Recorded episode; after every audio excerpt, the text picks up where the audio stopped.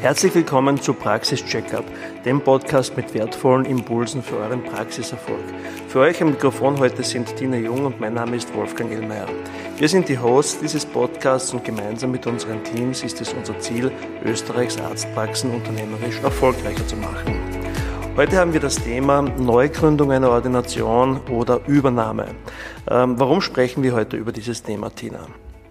Ja, es ist immer wieder ein aktuelles Thema. Ähm, letztendlich ist es natürlich immer die Frage, die man sich als Arzt stellt, ähm, wenn man aus der Anstellung kommt und in die Selbstständigkeit gehen möchte. Ähm, entweder ich übernehme eine Praxis, eine bestehende, oder ich gründe eben neu. Und ähm, letztendlich ist es bei beiden Fällen, bei beiden Wegen mit, mit einer Reihe an Herausforderungen verbunden und es gibt natürlich verschiedene Vor- und Nachteile. Starten wir mal mit der Neugründung einer Ordination. Was sind hier deiner Meinung nach die Vor- und Nachteile? Ähm, ja, letztendlich bei einer Praxisneugründung, klar, man startet äh, komplett bei Null. Ja, das heißt, man muss sich den Markt erst noch erobern, wenn man das äh, so sagen möchte. Äh, man hat keinen Zug, auf den man einfach aufspringen kann, der einfach weiterfährt, sondern man muss den Zug erst bauen, ja, sozusagen. Ähm, das heißt, man muss den Patientenstamm akquirieren, äh, man muss Mitarbeiter finden, die eben geeignet sind, die einarbeiten, Ordinationsabläufe definieren und etablieren.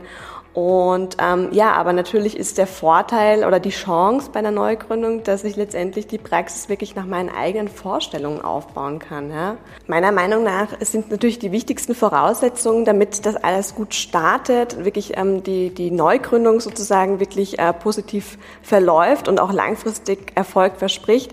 Auf jeden Fall auch hier wieder eben die, die gründliche Vorbereitung, dass man sich damit auseinandersetzt, betriebswirtschaftlich als auch organisatorisch, aber eben auch nicht nur sozusagen von der, von, von der Idee her. Das, das, was wir immer wieder sehen, ist dann letztendlich natürlich auch die Umsetzung, dass es äh, vor allem darauf ankommt, also wirklich die Execution, dieses Durchhaltevermögen, um das eben auch langfristig ähm, machen, machen zu wollen, machen zu können. Was würdest du zur Praxisübernahme sagen im Gegensatz dazu? Es ist letztendlich wirklich eine Grundsatzentscheidung. Ja? Möchte ich was Bestehendes übernehmen? Möchte ich auf den Zug aufspringen, dafür einen Preis zahlen, ähm, aber eben den Vorteil haben, dass schon was läuft, was ich vielleicht optimieren könnte, kann, ja, nach meinen Vorstellungen. Ähm, der, der Hauptstartvorteil ist natürlich der Patientenstock. Ja? Letztendlich, ich kaufe einen Patientenstock, ich kaufe eine Praxis mit Patientenstock ähm, und ähm, ja, dementsprechend, das ist dem, der, der größte Startvorteil. Ja? Dementsprechend ist es natürlich auch ein geringeres wirtschaftliches Risiko ja, am Anfang, weil es, wie gesagt, das ist ein bestehendes Unternehmen, was, ähm, wenn es gut übergeben wird, ja, das ist äh, gleich, da gehe ich gleich auch nochmal drauf ein, eine große Voraussetzung für eine, für eine ja, gute Übergabe, gute Übernahme einer Praxis. Aber es ist auf jeden Fall eben ein geringeres wirtschaftliches Risiko, ähm, dadurch, dass man wirklich einsteigt und es schon Umsätze gibt. Ja.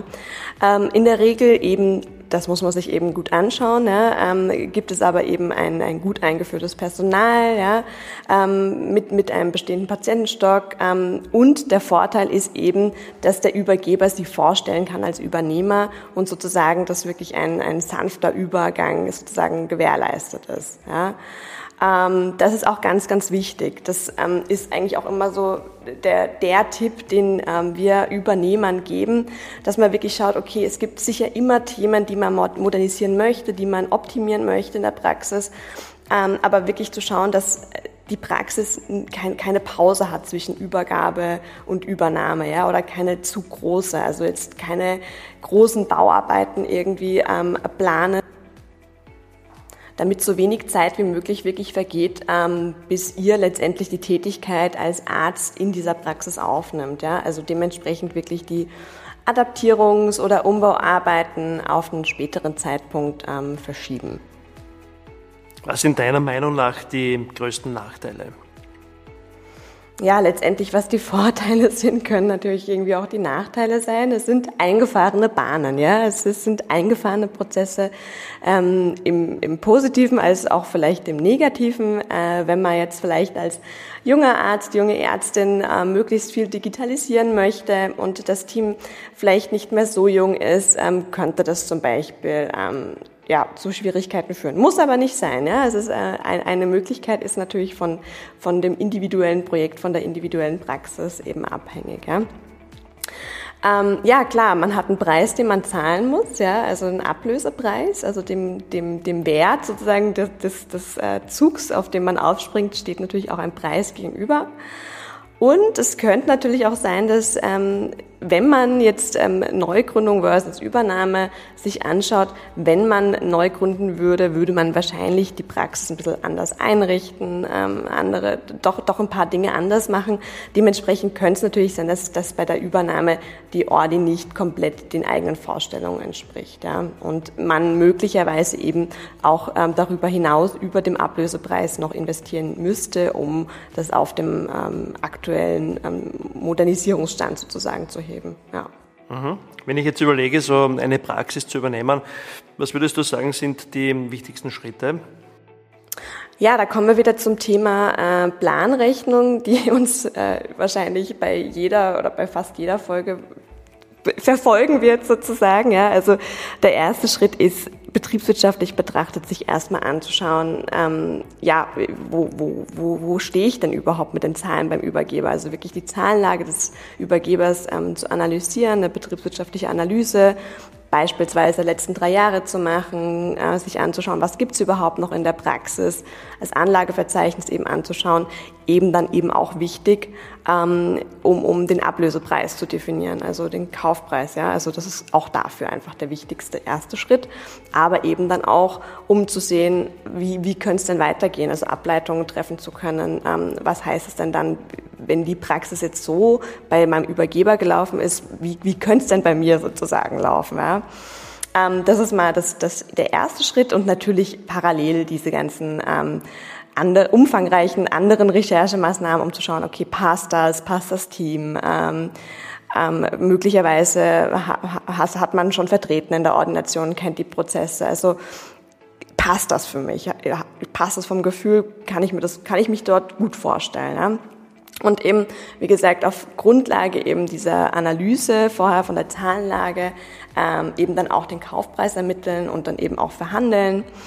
Ähm, und ähm, ja, wenn, wenn man da sozusagen zu, zu einem positiven Ergebnis gekommen ist, dann eben auch zu überlegen, gut, was heißt das für mich? Was muss ich investieren?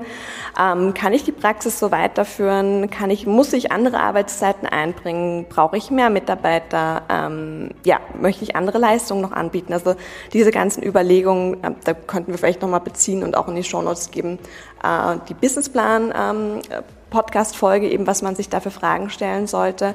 Genau hier eben auch der Fall. Ja? Ähm, und dann eben auch ähm, den Businessplan zu erstellen, um zu sehen, geht sich alles aus? Kann ich mir eben auch den Ablösepreis und wie gesagt andere Investitionen so leisten? Was heißt das? Was bleibt mir sozusagen dann wirklich am Ende des Tages übrig zum Leben? Und ja, ist das für mich sozusagen eine, eine gute Investition? Jetzt weiß ich, dass eine, so eine gelungene Ordinationsübernahme vor allem auch von verschiedenen Rahmenbedingungen abhängig ist, vollkommen klar. Ähm, aus deiner Sicht, ähm, deine Erfahrung dazu, was sind denn die wichtigsten formellen Voraussetzungen bezüglich so einer Ordinationsübernahme? Ja, ich meine, da könnte man natürlich eine ganz eigene Podcast-Folge zu aufnehmen, aber ich denke, es ist trotzdem wichtig, kurz drüber zu reden. Ähm, letztendlich, klar, der, der wenn man sich überlegt, eine Praxis zu übernehmen, man muss sich mit dem Übergeber einig werden über, über den Ablösepreis, ja, also Inventar und Praxiswert, also den sogenannten Goodwill ähm, zum Patientenstock. Ganz klar, ich meine, bei der Kassenpraxis ist das ein bisschen einfacher, da gibt es ähm, Empfehlungen. Ähm, ansonsten, wie gesagt, ähm, ja, auch, auch in dem Fall muss man sich eben die Zahlen eben genau anschauen. Ähm, das ist mal Schritt eins. Wenn das nicht erfüllt ist, ähm, gibt es sozusagen keine Übernahme oder kein, ja, können, können die anderen Schritte nicht stattfinden. Ansonsten ist wirklich bei der Kassenordi wirklich ähm, ganz wichtig drauf zu schauen und hier ähm, frühzeitig eben zu schauen, dass eben Sicherung der Kassenverträge, also ganz klar, und dann eben auch die Zustimmung der Ärztekammer und der Gebietskrankenkasse, also diese ganzen Themen. Ich würde sagen, dazu nehmen wir nochmal eine eigene Folge auf, was sind da wirklich die Schritte, wann muss ich mich wie informieren. Ja? Aber einfach das äh, im Hinterkopf zu behalten, ist ganz, ganz wichtig. Ah ja, und äh, ein Punkt, der bei, ähm, bei Mietobjekten eben ganz wichtig ist, ist zu schauen, ähm, dass dass der Übergeber eben äh, nicht einfach den Mietvertrag kündigt, sondern ähm, dass man hier wirklich mit dem Anwalt schaut, ähm, ja, dass, dass kein neuer Mietvertrag erstmal erstellt wird, sondern sich das eben genau rechtlich anzuschauen. Also das ist erstmal so dass der, wie soll ich sagen, äh, einfach, einfach darauf achten, ähm, dass das eben nicht einfach gemacht wird, sondern das mit dem Anwalt eben abzusprechen. Perfekt. Ich glaube, das waren schon äh, sehr wichtige Informationen, dass man schon einmal eine grundsätzliche Entscheidung treffen kann, in welche Richtung äh, es für einen selbst gehen kann. Ähm, ich glaube, wir werden zu diesem Thema noch das eine oder andere hören. Wir werden da sicher noch die eine oder andere Folge dazu machen. Ähm, dazu war es das jetzt einmal für die heutige Folge. Herzlichen Dank ähm, für eure ja, Aufmerksamkeit, für das, dass ihr uns zugehört habt. Ähm, bald kommt eine neue Folge. Die wichtigsten Informationen gibt's äh, in den Show Notes und dafür bleibt mir noch äh, alles Gute und eine gute Zeit zu wünschen. Danke. Danke.